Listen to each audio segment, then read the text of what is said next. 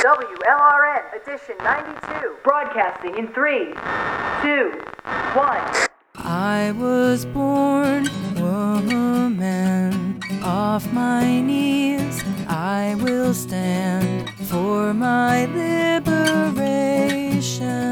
Sisters, rise again. I was born woman, off my knees I will stand for my liberation. Rise and rise again. Greetings and welcome to the ninety-second edition podcast of Women's Liberation Radio News for this Thursday, December seventh, twenty twenty-three. This is Mary. This month's edition focuses on the war in the Middle East and its impacts on women and children. We'll hear an excerpt of an interview Thistle conducted with Cindy Sheehan, a left-wing anti-war activist who was instrumental in the peace movement during the Iraq War. I will also provide commentary at the end of the show that reflects on the current crisis in Israel and Gaza, providing a brief overview of the history of the conflict. The team at W L R N produces a monthly radio broadcast to break the sound barrier women are blocked by under the status quo rule of men. This blocking of women's discourse we see in all sectors of society, be they conservative, liberal, mainstream, progressive, or radical. The thread that runs through all of American politics, except for separatist feminism, is male dominance and entitlement in all spheres. To start off today's edition, here's Kathleen Miles sitting in for me this month with women's news from around the globe for this Thursday, December seventh, twenty twenty-three. Take it away, Kathleen. On Wednesday, November first, between fifty and one hundred students walked out of the Woodgrove High School in Loudoun County, Virginia, to protest a Loudoun County School Board policy allowing students to use the bathrooms and locker rooms that align with their chosen gender identities. The policy was adopted in twenty twenty-one by a seven to two vote of the Loudoun County School Board. Now the policy is facing backlash from students, some of whom want to see the policy reversed. A female student interviewed by A B C seven News said of the policy, "It's a massive safety risk, and they, the Loudoun County Public Schools, don't do anything about it. And we express these concerns, and they ignore us and write us off as right-wing crazies. We're not crazy. We just don't want to be in danger on a daily basis in this building." She assured A B C seven News that she is not alone and that half of the women in the building feel the same way, even going so far as to refrain from using the bathrooms. According to A B C seven News, Woodgrove High School students were discouraged from speaking out by their teachers. When asked if the policy would be reversed, the Loudoun County School Board said that the policy is in review from the Student Services Committee, and they will continue with the prescribed review process. Al Awda Hospital is the only hospital still in operation in the northern area of Gaza, and as of November thirteenth, they have run out of fuel. The hospital is also without anesthetic and other essential medical supplies. Despite these shortages, hospital staff continue to treat their patients, eighty percent of whom are women and children. They've continued to perform life-saving procedures such as C-sections. Over the weekend of November eleventh and twelfth, sixteen C-sections were performed, and between eighteen and twenty babies were delivered each day. In Gaza, more than one hundred thirty-five health facilities have been targeted by Israel, and all are faced with a lack of fuel and supplies. There were fifty thousand pregnant Palestinian women under siege as of November thirteenth. On Friday, November twenty-fourth, a ceasefire between Israel and Hamas began. The terms of the ceasefire included the release of at least fifty Israeli women and children hostages, in exchange for the release of one hundred fifty Palestinian prisoners, of whom were all women and children. Hamas released a group of twenty-four hostages on Friday night, and in the exchanges since, a total of sixty-nine hostages taken in the October seventh attacks have been released, with fifty of those being Israeli and nineteen of other nationalities. By the end of the Monday swap, it is expected that a total of one hundred fifty Palestinian prisoners will have been freed. Israel has stated that it will continue to extend the temporary truce between Palestine and Israel an extra day for every ten additional hostages released. Hamas agreed to a two-day extension, and the ceasefire was extended to last at least until two days past Monday, November twenty-seventh. The hope of many is that this will allow for more humanitarian aid to enter the Gaza Strip, which has been devastated by the Israeli bombardment and ground offensive. On October thirtieth, President Xi Jinping of China made a speech addressing his concerns about China's declining population. He called for the All-China Women's Federation, a government-led institution, to, in his words, actively cultivate a new marriage and childbirth culture, strengthen guidance of young people's views on marriage, parenthood, and family, as well as promote policies to support childbirth. At the same event in twenty eighteen, President Xi called on the All-China Women's Federation to help women better deal with the relationship between family and work. And back in twenty thirteen, he spoke about the need for women to be good wives and mothers for the sake of the next generation. This most recent call for a return of women to domestic roles comes on the heels of a leadership change last year, which saw women excluded from China's Politburo. On November eighth, Ohio voted to protect the right to abortion under the state constitution. The state legislature could still ban abortion after the fetus becomes viable at around twenty-three weeks, with exceptions made if the treating physician considers abortion necessary for the patient's health or life. The U N warns that the violence against civilians in Sudan, which broke out last April, is verging on pure evil. Since April, those loyal to de facto heads of state Abdel Fattah al-Burhan have been fighting the paramilitary forces of the Rapid Support Forces. This conflict has resulted in numerous atrocities, including young girls being raped in front of their mothers, and armed militias going house to house shooting boys and men. According to conservative estimates from the Armed Conflict Location and Event Data Project, over ten thousand people have been killed in the conflict, while the U N reports that four point eight million have been displaced. The Hollywood Branch Library in northeast Portland closed on Sunday, November nineteenth, after a crowd gathered to protest a scheduled event set to be held in one of the library's meeting rooms. The event was to be held by Women's Declaration International U S A, who described the gathering as a peaceful speaking event addressing the preservation of sex-based rights for women and girls. However, posts circulated online calling for protest against what some see as transphobic rhetoric. The night before the event, the library was vandalized with graffiti, which said things like, "Turfs out of P D X." On November nineteenth, protesters lined up on the sidewalk and surrounded the entrance to the library. W D I U S A claims that they were informed by the head of county security and the library president that library staff were being menaced by members of the crowd, and that the women were then asked to consider canceling their event. Out of consideration for library staff and patrons, the women stated that they chose to move their event to the street, and that violence then ensued halfway into the first speech. In their online statement, W D I U S A reports that cans were thrown at the women, chemicals sprayed in their faces, women punched and kicked, and phones and cameras ripped off of their bodies. Redux and W D I U S A report that numerous nine one one phone calls were made without police response. On November fourth, Erin Jackson, speed skater, roller derby player, and Olympic gold medalist for the United States, took gold in the Pan American Games Santiago for the five hundred meter and inline skating. Erin is no stranger to success. In twenty fifteen, she took silver in the Pan American Games in Toronto for the five hundred meter inline speed skating event, and she is the five hundred meter national record holder. Erin also holds many accolades in ice speed skating, including a gold medal in the twenty twenty-two Olympic Winter Games.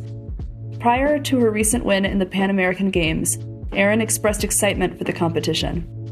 She said, "I feel like it's been so long since I've been able to go to the Pan Am Games. I'm just excited. It was a really good time last time I was there." That concludes W L R N's World News segment for Thursday, December seventh. I'm Kathleen.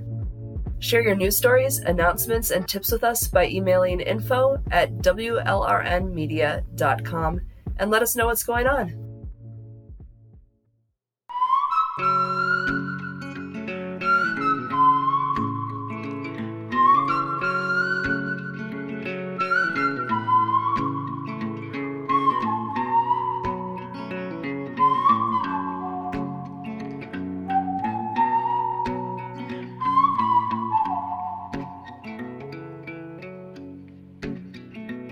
רכישת רוח ים מנשבת מאי שם וכביסה מתנפנפת לצילי החומה בין الأرض والسماء ناس كتير بعيشوا سوا ما تخافوا تحلموا بالسلام والأمان ما تعيبسوا خما تبخر ושבתי מגלותי יפתחו שערי אל הטוב האמיתי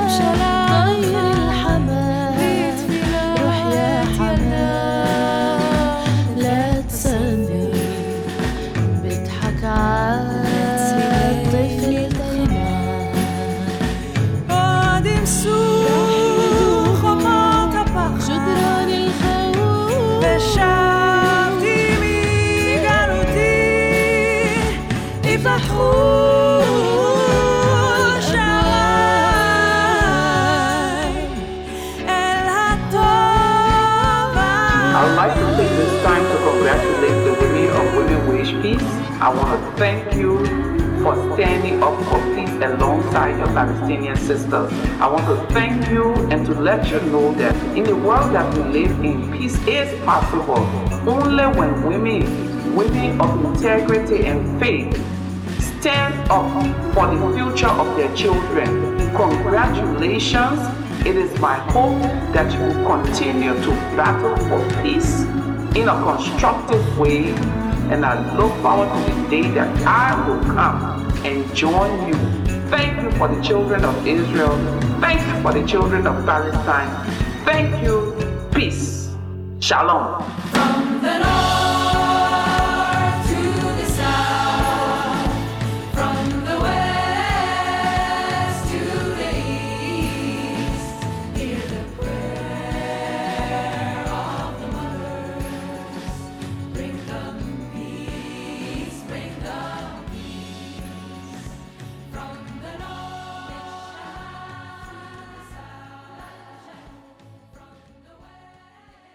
That was Yael Deckelbaum with her song Prayer of the Mothers, a song she wrote for the March of Hope that took place in twenty sixteen.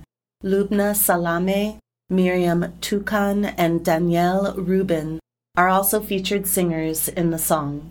four thousand women, half Palestinians and half Israelis, marched from the north of Israel to Jerusalem to demonstrate for peace in twenty sixteen. The march culminated on October nineteenth with fifteen thousand women demonstrating in front of Israel's Prime Minister's house, calling for a ceasefire. Next up, we'll hear excerpts of an interview Emily and I did with Cindy Sheehan last weekend about the war in the Middle East and its impacts on women. Cindy is a longtime anti-war activist who lost her son to the Iraq War in two thousand four. She has blazed a trail of militant anti-war activism and criticism of the U S A's war-based economy ever since. You can find her work at cindy sheehan dot substack dot com. I started the interview by asking her which lens she uses to analyze war. Take a listen. Well, at the very base of it, war is absolute, one hundred percent unequivocal barbarism. There should be no, there should be no uh, mass killing of human beings, whether they're innocent civilians or or troops. Like, many troops are also, even though they've been trained in this, we have to look at that through a different lens too, because here in the United States, we know that many of our young people who are in the poor working classes, and my son included, who was killed in Iraq as a member of the U S Army over twenty years, almost twenty years ago now, on April fourth. I can't believe that some some days it feels like twenty minutes and some days it feels like, you know, a lot longer. But so I look at it through that lens, is that, I mean, if my son was uh, wrong for joining the military to get college benefits and, and to what he was promised by his recruiter, he joined in two thousand, the year two thousand, then why, you know, why do I have to suffer because of war? Why does his, why does his family, his siblings, his father, uh, his friends, you know, why are we suffering? It's because war is barbaric, and nobody should take our young people. And, and I would think that most parents raise their children to be to to resolve differences nonviolently, but then because of economic circumstances or whatever, there there's probably a lot of U S troops that enjoy what they're doing, but that wasn't the case for my son. And so train them to be uh, cold-blooded blooded killers. And in the case of Israel, Hamas, Israel and Palestine, then we have troops that are uh, indentured. They have to serve. They're, everybody in Israel serves.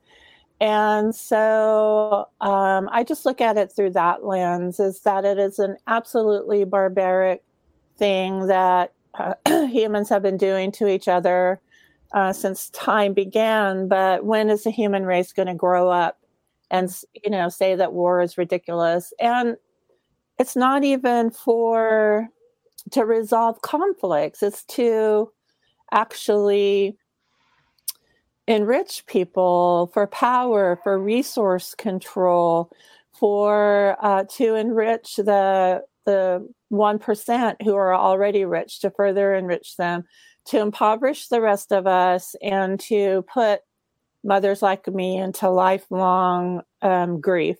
That's kind of the lens I look at it through. Okay, yeah. Um, that's that was um, quite an answer. And this is why you're anti-war. You're not just a peace activist. You're against war because it impacts more than just the soldiers. It impacts the families of the soldiers. It impacts the civilians, innocent civilians, especially in this Israeli-Hamas conflict. We're seeing so many civilians who are being slaughtered, um, which is just, I can't even imagine the trauma that all these people are going through. Um, Emily, do you want to jump in there at all, or we can go on to yeah, the next? Yeah, I mean, I really agree with what, what Cindy is saying, that the, you know, especially like what you're saying uh, um, about a lot of the times I think in discourse around war, there's a vil- villainizing of soldiers as like, you know, the enforcers of what's happening. And it's true what you're saying, like the, the young men who are signing up to go to these wars, the The vast majority of them, I don't think, are doing it because they, you know, want to kill or are cold-blooded killers. Maybe there's a, a small number of them that are like that, but it, no, it, it's it's it's this war machine of powerful, rich men who want things and are willing to kill innocent people, whether they're young men that signed up to fight or women that are just living in a place that becomes a a conflict space. It's it's the male war machine churning on and and making a mess for everybody everybody else.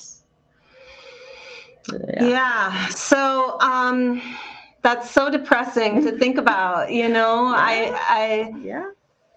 I wish that we uh, collectively, and I truly believe this, that if the majority of the politicians and the people in charge of major powers in the world, if it were, if it, if, if if women were in charge, I don't think we would see this type of bloodshed, at least as as extremely as we see it. Um, I don't know what you think about that, Cindy. Well, I think if the women who are in charge uh, were in charge, if there were women like Hillary Clinton and Condoleezza Rice, then there'd be, uh, you know, much more bloodshed, I think. I think Hillary Clinton is uh, a vicious war criminal. She's a warmonger. And, you know, she has proven that over and over again. So I guess it would be, see, what I, I don't really look at it, you know, as a Democrat, Republican, woman, ma- female, male issue. I look at it as an imperialistic issue. For somebody to raise uh, as to the top as high as Hillary Clinton has gotten, or, you know, other vicious warmongering women like um, Nikki Haley or uh, Liz Cheney, I, you know, I could go on and on and on, but I can only be here an hour. I, could, I could go for an hour just listening to war criminals. It's more of a systemic problem. So to get, you have to, almost even for people of color or L G B T people, if you get up to that kind of level, that means you have bought into the white male privilege paradigm, you know, and you act like a white male. You don't represent right. your community. Barack, Barack Obama is a good example uh, of that. And um, Hillary Clinton's a good example uh, on the gender question, issue. So I, I, that's you know, my feelings. I totally agree with that. And I think that's why we need a woman-centered, female-centered, female-driven society, because we, you know, women enlist in the patriarchy and right. help the patriarchy. Emily and I were talking about this the other day. Who binds the feet of the girls in China? It's their mothers. You know, often yeah. it's women who, like you said, can be some of the most bloodthirsty. Of well, if women like us were in charge, things would be different. Exactly. You know, I that, mean, that's not going to well, happen. I tried, you know, I tried really hard to. You tried very hard, and you did a good job down there in Crawford, Texas, Cindy Sheehan. I, you did a one fantastic job, and you're still with us, and, and it's really great to be discussing this with you. I'm going to go on to the next question that we had, and that is, you know, what is your understanding of the history of the conflict between Palestine and Israel, and um, in what ways does this current moment, this current situation, differentiate itself from the past? Well, first of all, um, I'm not. I don't really like the is the Hamas-Israeli conflict. Uh, kind of meme or paradigm or or talking point, because that would that presupposes that there's some kind of equality, it, that it's an equal fight. It's it's actually, and this is apt because it's in that part of the world. It's definitely a David and Goliath kind of thing, where Goliath is the big bully, and David is using his Uh, sling and stones to try and defeat that. But the the history of the Israeli-Palestine conflict goes back really not just to October seventh. It goes back to the late eighteen hundreds, where a Zionist movement started a homeland for Jews in Palestine. And then, uh, of course, after the Holocaust, which was a horrific event, nobody is minimizing that. But also, what isn't talked about is that not only were Jews exterminated, but Catholics, uh, socialists, gay people, gypsies, er- anybody where Hitler or the Germans thought were Uh, you know, harming the the fatherland or the bloodline of the white, blonde, blue-eyed Germans. They were um, eliminated in that. And then after World War Two, um, Israel, well, European Jews were granted land that wasn't anybody's right to give. People were already living there, and they were Palestinians, they were Christians, they were Jews, had been living in in mostly harmony. Uh, you know, nobody lives in complete harmony ever. No community doesn't have its issues, doesn't have its struggles. But then uh, literal terrorists came to chase Palestine, and even Jews and Christians were killed in this beginning. And so the Nakba happened. Uh, I don't know, something like fourteen thousand Palestinians were killed that were living in Jenin, uh, Jenin, I believe. And then the current bombardment, where we've seen many uh, bombardments of Gaza since Israel put up the wall, the current one has killed more now than the Nakba did. And that about, I think, the last thing I heard, and they resumed, they had a, a brief pause, a timeout. They have got, Israel has resumed, but before the the resumption, I believe like twenty thousand Gazans had been killed, half of them children. And so I I believe now I have an extreme position on this. I realize that uh, there are many, I, and I want to say there are many Jews who are not Zionists. There are many people of other faiths who are Zionists. Zionism means an extreme colonialism, and that there are people on both sides of the conflict. There are uh, people, Israelis, who don't agree with what Israel is doing. And there are many, there's Jewish Voices for Peace. And there are people, our young people in universities who are trying to speak up for the Palestinian people. And they're being told that, you know, there would be a severe discipline if they didn't stop doing that, et cetera. And so my position is Israel is a colonial apartheid state, obviously. And colonialism, again, with war is barbarism. And they're trying to, this is a genocide. It's not a war. It's not a conflict. It's Goliath trying to exterminate David. And I think this time the international community, many of of the people in the community are getting it right. They're saying that what's happening and what happened to Gaza even before October seventh was a crime against humanity. And they're calling for um, an end to it. And so I think that there's no there there's no two-state solution. It's a one-state solution. That's a Palestinian state. Go back to when it was Palestine. And if the If the European Jews who live there want to be integrated, the, and I, what am I saying? I live in California. I'm trying to solve this uh, conflict that uh, people have gotten Nobel Peace Prizes for, but have has not been uh, resolved to this day. No, no, that was great. I, I, you did a good, you know, coverage. I think it's yeah, like. I think it's kind of just such an impossible situation. I, I, I feel like it was set up to be a perpetual conflict from the very beginning. The way, you know, be, here's this land. We don't, we don't have the right to give it away or anything, but we are here. It's for you now. You know, like it's just so such a ridiculous way to start off in a way that's going to be a conflict. I, I don't.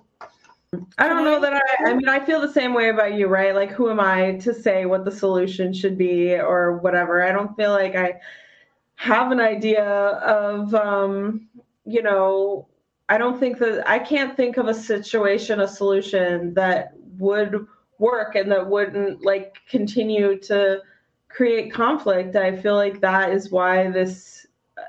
It's like a festering wound. I mean, ever since I've been in high school, this has been, which is a long time ago in the nineteen eighties, you know, this has been a conflict that involves many horrible murders of innocent civilians on both sides. But I w- would agree, you know, The number of uh, Gazans, obviously, is ha and Palestinians that have been killed, civilians, is much higher than the is on the Israeli side. I totally yeah. see that. But not one, none of them, no innocent civilians on either side should be right. killed, you know. And I, I, you know, why is this a festering wound? And you, you said in your monologue, um, Cindy, that that the Jews, you know, in all these different groups, did live in this region in with ba basic harmony, not right. full harmony, before this nineteen forty-eight thing started. Like, it was the U N that did that, right? right. I mean, yes. why did they set it up the way that they set it up? Do you do you know? Um, basically, I think that it, it's very difficult because I think the choice of Palestine for the European Jews who had been horribly oppressed during the Holocaust. And I actually wrote a piece on my Substack, Cindy Sheehan's Soapbox Substack. If, you know, people want to subscribe, it's free. I think that before that, though, there was this, like I said, this Zionist movement. And I think it was basically a Uh, racist movement because Europeans didn't want the Jews, li you know, living uh, where they lived. And because you would think, to make sense of it all, Germany was the one that committed the Holocaust. So you would think that a, a piece of Germany would be carved out for uh, the the Jews, for a, a Jewish state. And but but like again, it's just really confusing. Is why. Do we need like a Jewish state? There's uh, no other states that say I'm this religion state. Although you know, you know, and Arab, you know, most of the Arab Arabic countries, they are mostly Muslim, but they don't say we're a Muslim state. And um, so I think that first of all, why was that even an issue? Oh, what, but it's well, I can I can answer that. I uh-huh. mean, I, I think like I think. you know, coming out of the Holocaust, that's like the whole state of Israel is, you know, Jews, Zionists, like reacting to the Holocaust. We need our own space. We need our own military. We need to be able to, you know, congregate and defend ourselves. And, you know, I hear what you're saying, like, why does there, you know, why can't Jewish people just like, I don't know, there's like more Jews living in New York City, I think. Right, right. I know. And, and so there. Definitely not in a really that much of an oppressed, there, you know, there are people who have prejudices and things like that, and they always will. And I think the pr issue we have with this uh, uh, free Palestine or pro-Palestine movement is that there's still those people. And when um, and then the Congress just equated being anti-Zionist Zionist with being anti-Semitic. Mm-hmm. Right. And so now we have even more of a challenge because there I think there are people in the movement that don't like Jews or hate Jews. And I hate I don't want to say that I don't like to say anti-Semitic because that's another one of their words, because the Palestine Palestinian people are Semitic people. And I'm not against any people. I'm not against Jews. I'm against these uh, like Netanyahu and those kind of people that are equating Palestinians with being animals and with being savages. And they say that they use their children as human shields or whatever. And that's what what colonial powers have always said. That's what the white settlers from Europe said about our indigenous people. Yeah. And so um, the problem is that there is some hatred for Jews. And I think that that kind of puts, it, that it puts this cast over the whole pro-Palestinian movement, is that they think that because they're very paranoid, and I, I understand the Holocaust was a horrible thing, thing and they do have a reason uh, for some paranoia, but, you know, there's got to be a time when we've come into the twenty-first century and um, there's mostly no animosity uh, towards Jews. In fact, they seem to be a protected Uh, I don't even want to say minority, which is, you know, which is fine, which is great. But um, we have to understand that, like, like uh, we've talked about, is that there are people who have been born and died and born and died who are still, like like you said, Thistle, a festering wound. Before World War One, if there were wars, combatants would actually go to battlefields or or fight in open places, and very few civilians were killed. Now, how can, in a place... It's all terrorism. Yeah, like, it's so crowded. How you can't avoid killing civilians. That's why war should be abolished. Yeah. Yeah, war should be abolished. And I mean, I know I will. I was, I was like, I think one of the things that like festers this wound, like when I think about someone like um, Netanyahu, like his brother was killed in a terrorist attack, like in the eighties or you have like, he's never going to stop, right? Like someone who not only is like, I'm the defender of Israel and the Jewish people. He also is like, my brother was killed by a terrorist. So when you have like the, you know, and I'm sure whoever, you know, is is leading in, in Hamas is also has had these personal, you know, effects everyone has. And so it's like, yeah, you're, you're someone like uh, Netanyahu, like he's he's never going to back down. He's always going to be a warmonger, you know, because he feels like, you know, he's going to uh, kill all of Hamas because they killed his brother. And I feel like that is very much a patriarchal way of yeah, operating. And it, and it, and it, and, you know, yeah, like, and using human shields. I mean, I... How much like is religion have... a part of this? Because, you know, like, it's a Zionist, it's a big part re- of it. Jewish religious state. And in Judaism, there's the concept of an eye for an eye, right? I mean, how much of no. that, isn't it? It's in the Old Testament, like, well, yeah, the, an eye for an eye is like a common, anyway. I, I'm know. coming from a Christian background, and yeah. I I just remember learning that Jesus came and said, no, we're not going to practice an eye for an eye. We're going to practice forgiveness and um, and love thy neighbor. And love thy neighbor instead of an eye for an eye. And so I'm just saying, like, how much is, you know, religion involved in this conflict? I'm sure that's a huge can of worms. I know. And, I want. You know, we're not, I mean, religion is, there's no way to take religion out of it, right? Because that's why the Jewish people are like the Zionists of the Jewish people feel the entitlement to the land of Israel, because it's the ancestral, it's where like the, you know, it's, it's the Holy Land. It's where the story took place. It's where the Bible took place, or whatever. Like it's where the it's where the book happened. And so yeah, and like every uh, Christianity and Islam both come out of Judaism. All three of those religions pray to the same God.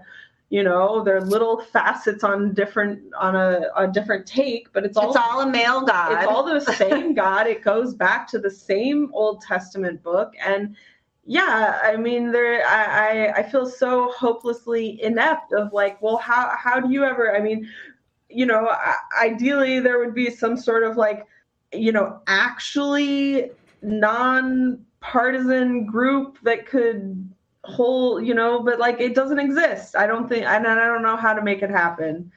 So, but I don't think there's any way to take it, especially, you know, maybe I'm just speaking from the Jewish side, like the Zionists.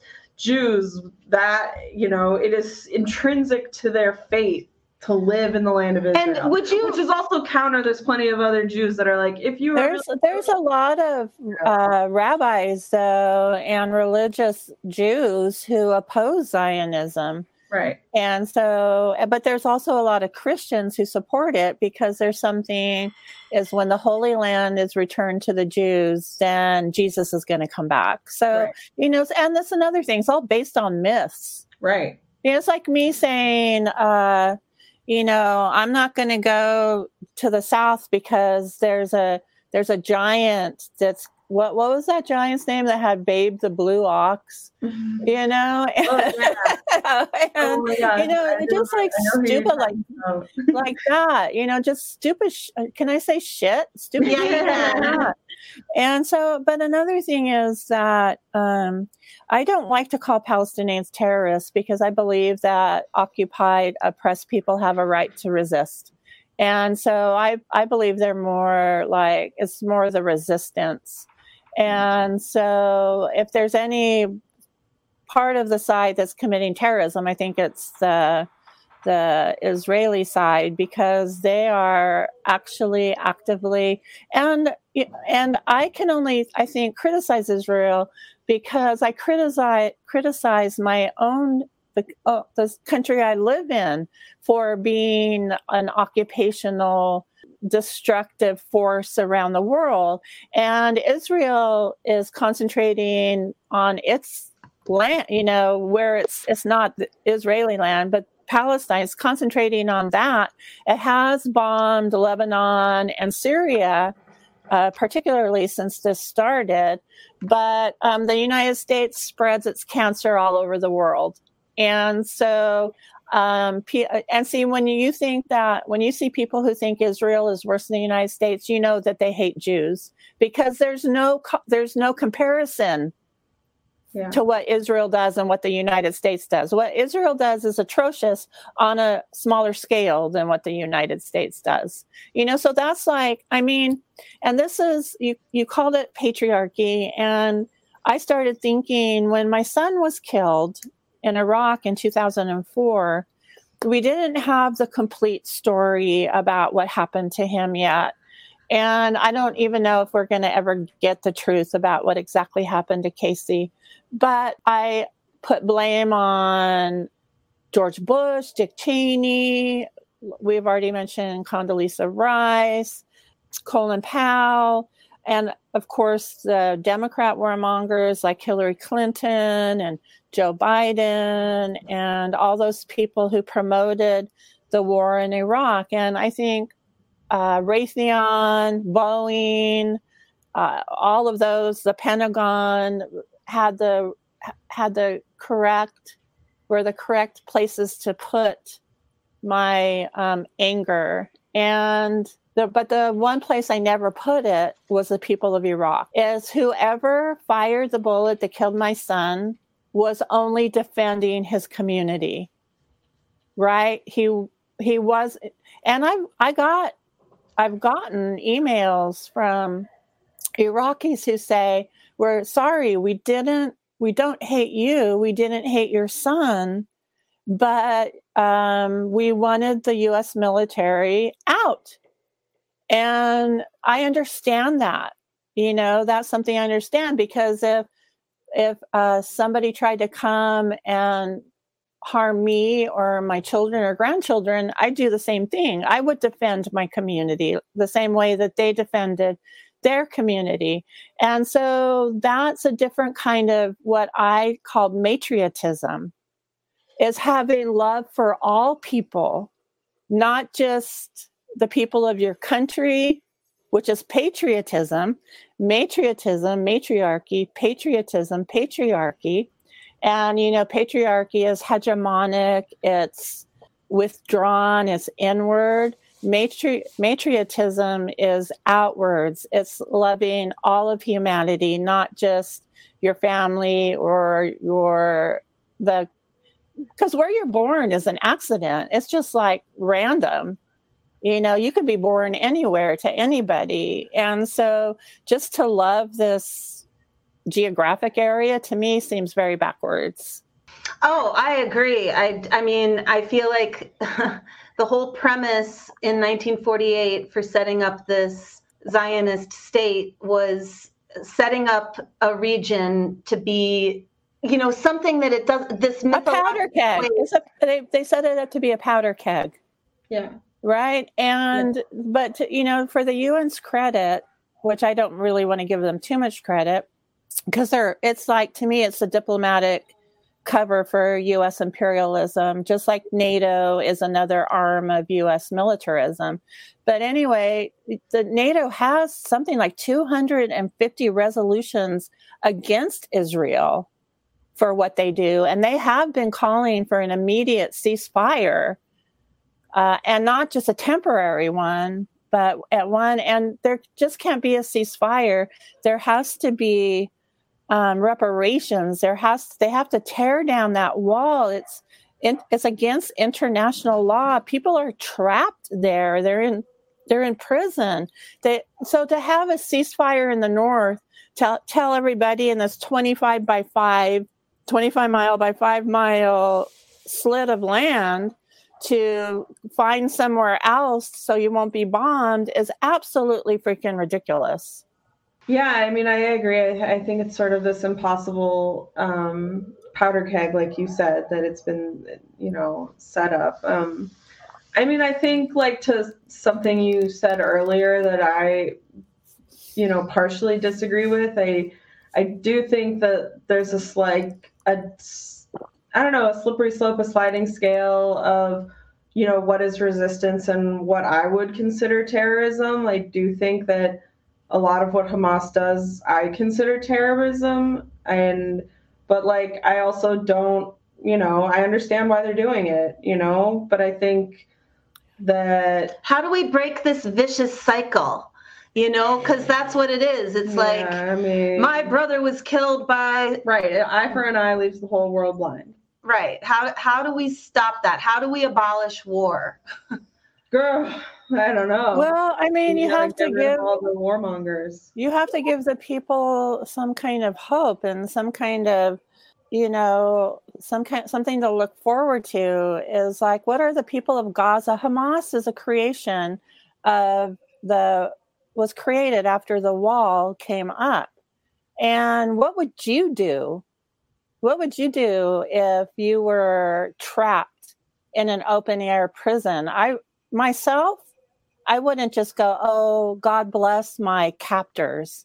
I would be fighting for my children and my grandchildren because I'm not a pacifist, but I, I'm against imperial war. I'm anti-imperialist. I'm against colonialism. I'm against um, occupation. I'm, and I, it's almost like going to what Thistle is alluding at.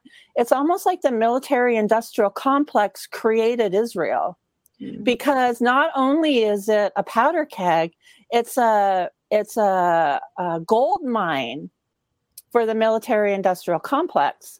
And so, uh, and then that was interesting because after is the creation of Israel and the general, who was also a war criminal, Eisenhower, became president of the United States. When he left after eight years of mostly playing golf, he warned us of the growth of the military industrial complex. And so uh, what we were... I'm all, I also am a historian. I majored in U S history uh, at U C L A. And so uh, before, like I was talking about, before World War One, the the conflicts were mostly combatants. Less than two percent of the people killed were civilians. Now I think it's like ninety-eight percent. I think that has reversed itself, correct? But then World War One, look at the vast, uh, that's, right between World War One and World War Two is when Smedley Butler wrote War is a Racket. That's when vast, immoral, illegal, unethical profits were made by the war machine. And then many of those same profiteers, this is like a history lesson, supported Hitler's rise to, and then World War Two happened. So they're not about to give up their gravy train, right? So since then, we've had... nonstop, our tax dollars and our nation's resources have gone nonstop to supporting these few people in this most destructive, disgusting business, the war machine. And so I think that that, that might, if if that was, if they didn't create uh, this uh, Israel-Palestine conflict, they're certainly benefiting from it and capitalizing on it. That's yeah. one of the problems. I, I think that the people, I, I feel like these outside forces, the U S and, and, you know, the other countries that are sticking their hand in to help are, have just as much, I think the United States is just as much at stake in continuing the conflict as it purports to say, oh, we, you know, we really want to stop this. I don't think the U S does want to stop it.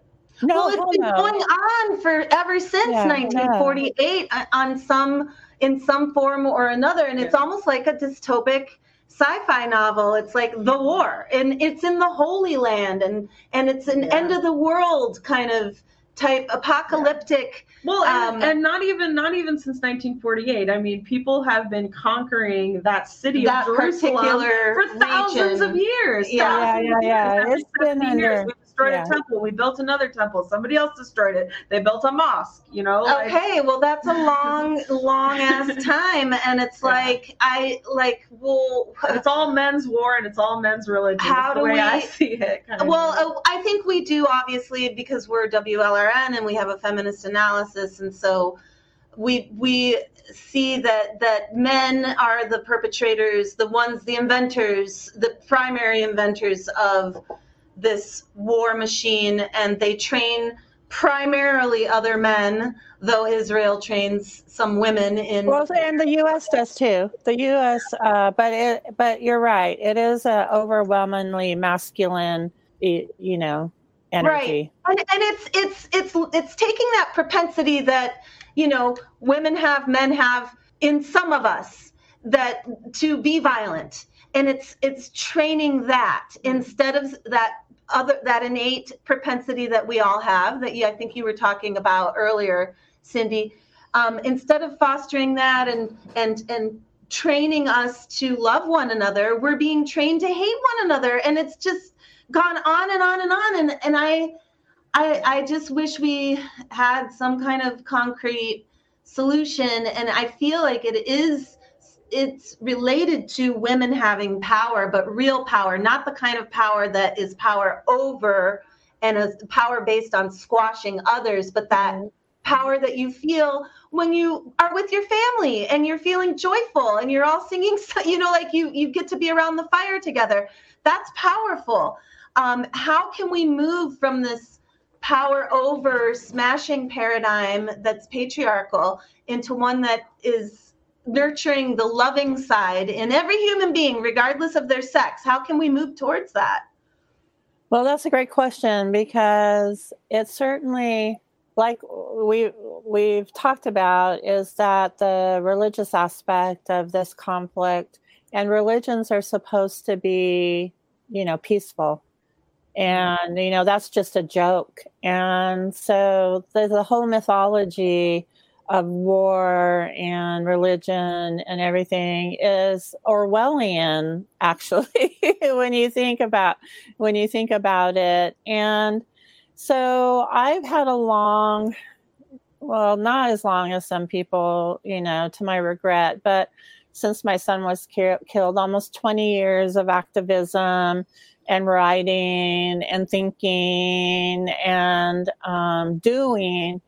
And what I really think needs to happen is that I've come to the conclusion that the the forces at play against us are are pretty overwhelming. And so I think that a local movement where, like you're, somebody in the chat said, not in not in your head lesbian in the chat said, we have to create the solution. How about centering food versus land?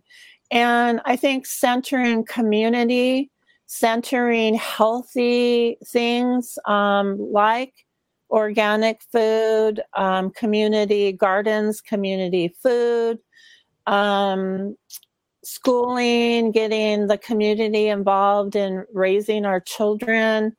Uh, I know some of my colleagues who We're in peace activism have created programs for elementary schools on peace. Why don't we have peace programs, and why don't we teach peace studies instead of U S history? Like I told you, I majored in U S history. It's a history of war and white men. That's all it is. It's war and white men, the, you know, the whole time until you get into upper division. Then you learn about um, other aspects of U S civil society. So I think doing more local things, and we can't really say, in you know, that we can abolish war by doing that, because I'm sure the people of Gaza, they they don't choose to be in this war, and there might be a war happen that we don't choose for ourselves either. The way the U S is being has been going, um, there could be active uh, bombing here, you know, the way the administration is happening right now. So I think we need to choose each other. And if we like have these communities of care that we try to grow, which I'm trying to grow here in my own little, in my own little way, um, trying to foster that, is that they can become connected, like a ground, like, like a, a gentle breeze across the continent, instead of like this, ah, this facing it up, um, head on, because they, you know, they have all the weapons. And that would be another day. That's another David and Goliath thing. I don't know if I'm making sense, yeah, but yeah. but your but your friend, not in your head, lesbian, says communities of care, absolutely. And then um, the more we become sufficient, self-sufficient with each other, and I'm not saying isolationism at all. Human beings need each other, right? And so we need. Um, positive interactions with other human beings, is that we need that, you know, I think that, that that has to be the way to go until if we spread across and there's no more room to spread, then we have to go up and just start, you know, eliminating uh, the way that um, the people here in this, uh, be, you know, and it's not just about the leadership in this country, but because they've done a brilliant job of propaganda and, and miseducating us to believe that the United States is the greatest country that has ever been, mm-hmm. you know, and I wrote a book, and if people um, subscribe to my Substack with a, a paid subscription, I give the book free. It's called Myth America, the twenty Greatest Myths of the Robber Class and the Case for Revolution.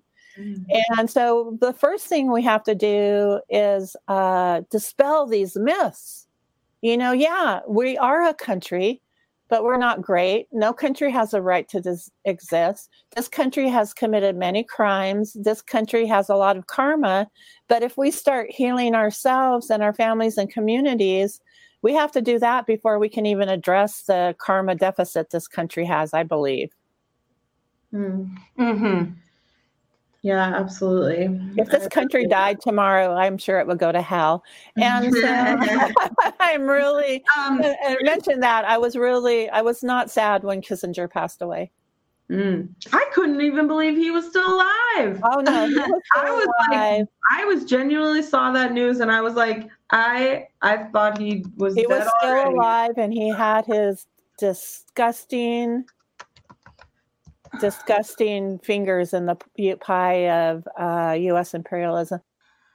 Oh my gosh, there's just so much here, right? Like I have been, I, you know, I've been studying. Um, People have primarily labeled it as leftist grassroots community organizing, localism, regionalism, bioregionalism, mm. organizing in your own community, creating that revolution, that gentle breeze that you're talking about going across the country because people in their local communities are growing their own food and building relationships with one another in a community of care. And to me, there's a lot of feminism in that.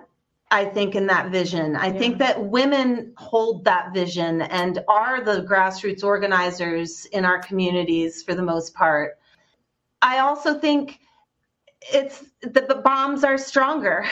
yes. You know, I, I hate that. I, I don't want that to be so, um, which I think goes to your uh, point of being um, a peace activist, but not a pacifist, in that you know, we we need to grow our own food, but there might come a time if we're literally having bombs raining down on us that we would have to organize a resistance and use violence. I mean, like what we saw with like the Zapatistas, for example, um, right. which I grew up in the eighties and nineties, and that was a very powerful grassroots movement that inspired me to um, a vision of a caring community, a civil society that um, is is resisting and defending itself because it has to, but that that greening, that greening of the society, creating that ethic of care is a big part of it too, you know? Um, and I think the only way that we're going to be able to really spread that around is if women, and not the Margaret Thatchers of the world, but if that, that women have to, somehow we need to shift the power so that women as a group collectively have power. It, right now, it just seems like, you know, whether you're in Israel or you're in Palestine, woman is the second class citizen still. She is still the subordinate, you know, and mm-hmm. that has to change, I think, before we're actually going to get to that ethical, that, that, um, community of care that you're uh, illustrating for us, Cindy. Well, I think that it can, what we're talking about is very subversive, but what I think that we have to stop asking men and we have to stop asking the system for permission to do stuff. We just need to do it. I think that we just have to just, just do these things. And, and the reason why men are so oppressive against women or males and females, however you want to say, is because they know how powerful we are. Yeah. And they know that, and, and I think it was Emily who said, or I don't know which one, who said that um, in China, mothers bind the feet of their children. We have to get away from that is thinking that we are lower, that thinking we're lower class citizens. We have to get our power mm-hmm. and not allow our daughters or um, other young women to be abused um, in those ways. So I think maybe our movement can start today. The women gathering together for communities of care. This, this, this, this, this is W L R N. W L R N. W L R N. Women's Liberation Radio Women's News. Liberation Radio Women's News. Liberation Radio Women's News. Liberation Radio News.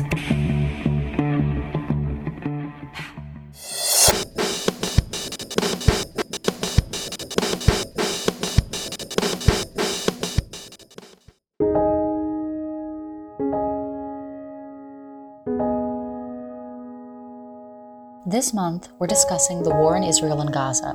While there are many ongoing conflicts in the world, including in the Democratic Republic of the Congo, China, Darfur, and Ukraine, among far too many others, we are focusing on this one because of the global attention and the glaring absence in the media of those who bear the greatest burden, women. Over the last two months, much has been said about the conflict in Israel and Gaza. Marked by decades of tension, there have been profound and far-reaching consequences on the lives of those caught in its crossfire. And as with most conflicts, women in particular find themselves facing unique challenges and hardships. For that reason, the plight of women and children on both sides are the main concern for us here at W L R N. How can we ensure that they live in a world that treats them with dignity and respect and without fear? How do we navigate reporting on a war that is so divisive and complex and mired in centuries of conflict?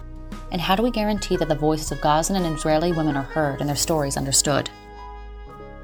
One way is to share them here, with the acknowledgement that there are so many stories that have yet to be told and even more that never will, because in war, women's suffering is collateral damage. The primary perpetrators of the war and destruction we see in Israel and Gaza are men, be they from Israel, Gaza, Iran, the United States, Russia, or elsewhere. With politics playing out on local and global scales, families are torn apart, leaving women as the primary caregivers for children, elderly family members, and the wounded. The toll of such loss and displacement is immeasurable, with women often grappling with grief, anxiety, sexual assault, pregnancy, and post-traumatic stress. In Gaza, pregnant women are forced to deliver without water, electricity, or proper medical equipment, putting themselves and their infants at risk of injury and death. With an estimated fifty thousand pregnant women in Gaza and one hundred eighty babies born every day, conditions are dire, and many women have given birth in shelters or even under debris following airstrikes. After a brief truce at the end of November, during which Israeli hostages and Gazan prisoners were released, the fighting resumed, with Israel ordering civilians in southern Gaza to evacuate. As of the first week in December, the death toll in Gaza has exceeded fifteen thousand people, and with the renewed fighting, that number will only increase. And survivors grapple with displacement as around one point eight million people, which is eighty percent of the population, has been forced to evacuate their homes. Displacement is common in time of war and puts women at increased risk of sexual assault from enemy combatants and from men who are supposedly on their side. Women are thus facing a battle on multiple fronts and are not even safe among those who claim to fight for the rights of their communities. in war zones more broadly, combatants often commit an alarming increase in sex-based violence, with women and girls facing heightened risks of abuse and exploitation. The Israel-Gaza conflict is no exception, and concerted efforts are needed to address and prevent sex-based violence. Legal frameworks that protect women's rights must be enforced, both at the national and international levels. Human rights organizations must monitor and document instances of sex-based violence, advocating for justice and pressing for policy changes that prioritize the safety and well-being of women, regardless of religion or ethnicity. This is where the media, protesters, academics, and human rights organizations have fallen short. Around the world, and indeed in Gaza and Israel, anti-Semitic and anti-Muslim rhetoric is often employed to rally people around a certain stance. In both the U K and the U S, for example, the rate of bigoted attacks on Muslim or Jewish men, women, and children have increased since October seventh. People not directly impacted by the war, such as those in Western countries, approach these conversations as if they were talking about sports teams, ignoring that real people are suffering and losing their lives. This also extends to justifying the actions of Hamas on October seventh, which included the rape and brutalization of Israeli women, as inevitable or even deserved.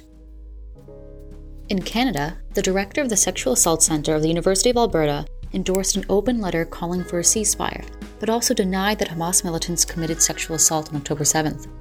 While the director has since been fired, the rape and torture of Israeli women during the massacre on October seventh has been minimized or simply ignored by individuals and organizations around the world who think that because Gazans are oppressed by Israel, the actions of Hamas were justified. Women, regardless of where they live or the communities in which they belong, never deserve to be raped or brutalized by men. Such acts are not examples of freedom fighting, but are instead crimes against humanity.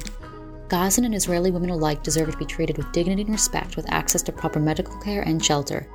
In the midst of the current conflict, which is another chapter in a war that has plagued communities since the mid-twentieth century, the humanity of the women on both sides must not be forgotten. Thanks for listening to W L R N's ninety-second Edition podcast. Merry Merry and Ho Ho Ho from the elves here at W L R N. W L R N would like to thank our guest this month for sharing her views on the war in the Middle East. Thank you so much, Cindy Sheehan, for speaking with us. Until next time, this is Thistle signing off. If you like what you are hearing and would like to donate to the cause of feminist community radio, please visit our WordPress site and click on the donate button.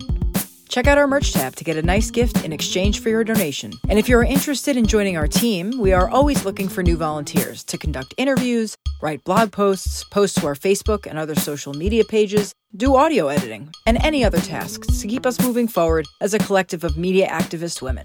Thanks for listening. This is Jenna signing off for now. And I'm Sekhmet Sheowl. Thanks for tuning in. Next month, we will focus our program on looking back at twenty twenty-three and ahead to twenty twenty-four with Joe Brew of W D I International. Our handcrafted podcasts always come out the first Thursday of the month, so look for it on Thursday, January fourth, twenty twenty-four.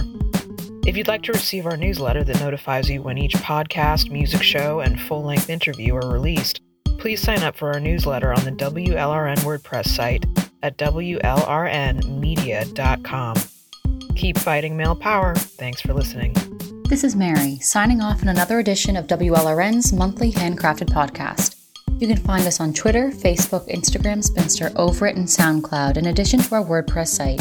Thanks for listening. And this is Emily.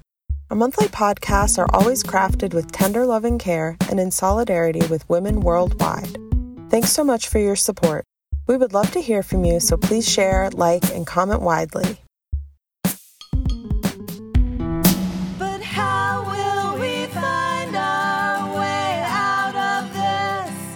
What is the antidote for the patriarchal kiss?